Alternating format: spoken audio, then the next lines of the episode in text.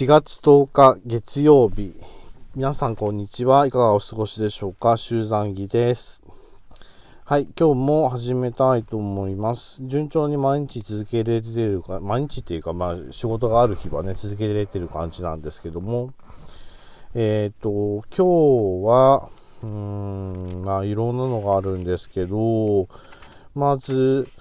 えっ、ー、と、ビンズル尊者さんが、えっ、ー、と、帰ってきて公開されるんだけど、そなんかセンサー、台座にセンサーをつけるらしくて、盗まれ、今度盗盗まれるというか誘拐ですよね。誘拐されたらすぐにわかるような感じになるみたいですね。はい。まあ、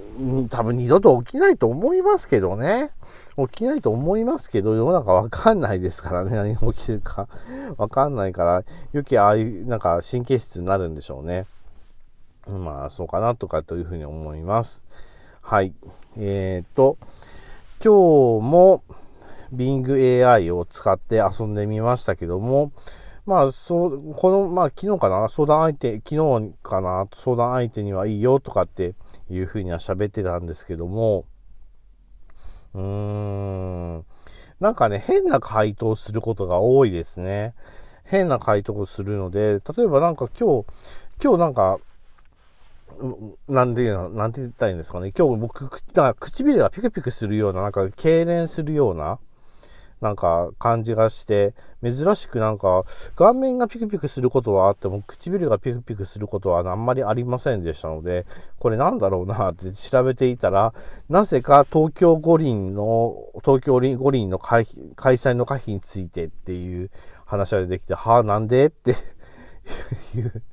そんな感じですね。あ、違う違う違う。東京五輪の開催の可否は、今日のなんか話題を教えてって言って検索したら、なんかいろいろこう出てくるんですで、選択肢が出てくるんですけど、このサイトでこんなことが紹介されてますよとか、なんか毎日新聞 .jp ではこんなの紹介されてますよとか、Yahoo ニュースはこんなの紹介されてますよとかっていう風に出てきたんですけども、その中になぜかゴリ東京オリンピック開催の可否についてっていうのがあって、な、なんじゃろうな、これって思って中に入ってみたら、なんか東京オリンピックの開催については反対する人が大多数を占めているみたいで、うんぬんかんぬんって言って、これいつの時代の話、いつの時の話をしてるんだとかって思ってですね、なんか、ちょっと、話題は、話題じゃないだろ、これっていう話なんですよ。別に東京オリンピックもう開催しちゃったし、えっ、ー、と、話がうんぬんっていうのであれば、もうあれですよね、五輪汚職の話だと思うので、なんでその汚職の話じゃなくってそっちの話なのとかっていう感じになっていましたけども、はい。なので、まあ、Bing AI はたまに変な回答をするんだなっていうのがわかりましたので、なんか、なんとなく、うーんっていう、なんかそんな感じではい。まあ、聞いていましたよっていう話ですね。はい。で、僕の中の話では気になるニュースといえば、陸自のヘリですよ。宮古島の宮古島の陸自のヘリの墜落ですね。がすごく気になっていて、えっ、ー、と、早く、まあ、10人近い、10人ぐらい、10人なのかな？の人が、まあ、行方不明になっているっていうのはありますので、早く見つかってほしいなっていうのは思うんですけど、見つかるのは断片的な破片ばっかりで、ね、大丈夫な、もうよっぽど大きい事故になったのかなとかって思いながら話を聞いてました、話をまあテレビから聞いてましたけども、なんかヘルメットが見つかったのかな？ヘルメットは見つかったんだけどもっていう話ですね。まあ、まあ、陰謀論者界隈では、これは事故じゃなくて事件だよとかっていうような話もあって、まあ、たまたまそこに中国の哨戒機がいた、いたような、哨戒機じゃねえな、中国のなんか哨戒船がいたのかな？なんかそんな話があるらしくて、うーんと思いながら聞いてはいたんですけども、まあともかくですね、もう早く見つかってほしいなって思います。はい。あの、無事、みんな無事でね、ちょっとなかなか日にちが経っているので、無事でいてほしいなっていうのがありますので、ありましたということです。それと最近は、まあちょっといろいろと、うん、考えることが多くてですね、まあ僕は考えることが多くなってきたりとか悩むことが多くなったりすると、なるべく、まあ、書物に頼るようにするんですね。まあ、ビ ッグ AI に頼るのも悪くない話なんですけど、まあ、AI に頼るよりも書物に頼るんですけども、僕の、あのー、まあ、書物というか、おすすめの書物の中で、一番のおすすめっていうのは老子なんですね。まあ自分がまあもともとオ労働の話があるので、まあ老子なんか当然、マスターしてて当然なんですけども、まあね、あの、いろんな話があるんですけども、その中でですね、あの、まあ、思うことがあるんです。まあ、人に対していろんなこと思うんですけど、まあ、どんなことを思うのかなって、まあ、争い事ってね、いいのか悪いのかっていうことは、老子は判断をしていて、争い事は良くないよっていうふうに言ってるわけですよね。例えばですね、老子の66章なんですけども、人々の先頭に立とうと望むならば、まず彼らの後に身を置かねばならない。彼が高い地位についていても、人々は彼の、えっ、ー、と、権威を感じず、人々の前にいても障害を感じることはない。だから全ての人々は彼を支持支持して嫌がらないと。彼は、だ、誰、誰もか、誰と、誰とでも争わないから彼の、えー、他の人は彼と争おうとすることができないのであるっていうのがあるんですけども、うーん、なるほどねって、も彼っていうふうに、まあ、固くはしてますけども、要は、まあ、あんまりこう、ね、シャシャリ出過ぎるのも良くないんじゃないのかなっていうふうには思うんですね。でね、えっ、ー、と、まあ、感心する話ですね、ですね、同じく老子の68章にですね、えっ、ー、とですね、優れた戦士は荒々しくない。優れた闘士は土器は表さない。優れた勝利者は競争をしない。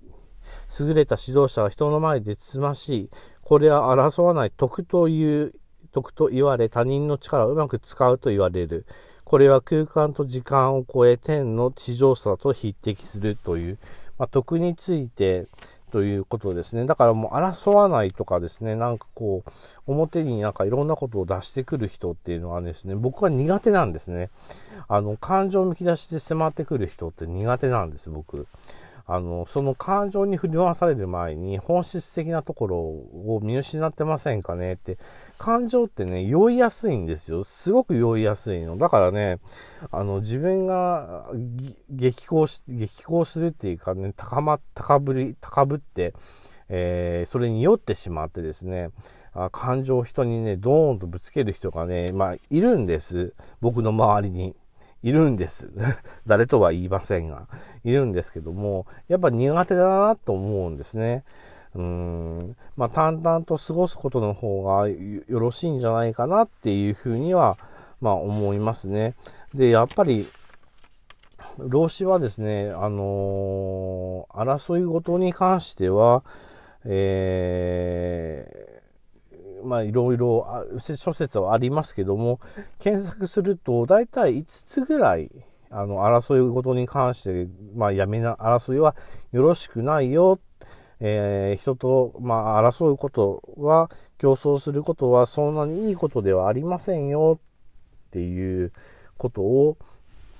まあ、言ってるんですね。で、まあ、皆さん、老子を読まれたことがあるかどうかわかりませんけども、全部で81章からなる、えー、まあ、人生訓と言ったらいいのかな。そういったものが書かれてるんです。うんで、あの、僕はですね、あの、まあ、昔の日本人が言ってたように、公は、えー、論語、死は、えー、老子っていうふうにですね、要するに公の場に立つような仕事の場場とかそういうところでは、まあ、論語を基準に物事を考えた方、論語を、まあ、頼りに物事を考えた方がいいのではないかなっていうのと、でも死っていうのは私のところですよね。要するに自分の空間とか自分の私生活のところでは老子を参考に生活して生きていったらいいんじゃないかなっていうのがあって、そういう考えが昔の日本人にはあったんですね。うん、で、えー、僕も論語、まあ、死曰くとかっていうふうに、論語は硬いなと思うんですけども、老子はですね、その辺はすごく入難でですね、柔入難とか柔軟でですね、柔らかいところなんですね。柔らかくてつかみどころがないんだけども、だけど、まあ、なんて典型を得てるというかですね、的を得てるというようなことがあると思うんです。うん、で、皆さんは老子読まれたことがないのであればですね、まあ大体1000円ぐらいであの読み下し文が書かれたものが買えると思うんです。まあ電子書籍でもいいんですけども、まあ一つ老子は買っておいた、買って読んでおいた方がいいかもしれませんね。うんそう思いました。なので、やっぱり自分がね、こういろいろとこう考え事に迷っていて、うん、どんな風なことがいいのかな、悪いのかな、とよくわかんないな、っていうふうに思うことが多かったんです。まあ、特にこの、えっ、ー、と、半年ぐらいは特にちょっといろんな人間関係で思うことがあってですね、な、なんだろうなって思うことがあったんですけど、やっぱり原点回帰して老子を呼んでみたら、うーん、やっぱり争わない方がいいんだよねっていう、まあその辺は徳、徳を持って収めるっていうのは難しい話なんですけど、えー、まあともかく、まあ自分にね、えー、あまりストレス溜めすぎないように過ごすのが大事なんじゃないかなというふうに思います。まあ論語についてはまたロンガーの方で話をしてみたいかなというふうには思いますけども、いろいろと、えー、学ぶことが多い書物であるということだけは紹介をしておきたいかなというふうに思いまして、今日の話題とさせていただきました。はい、今日はこれでおしまいです。それでは皆さん失礼をいたします。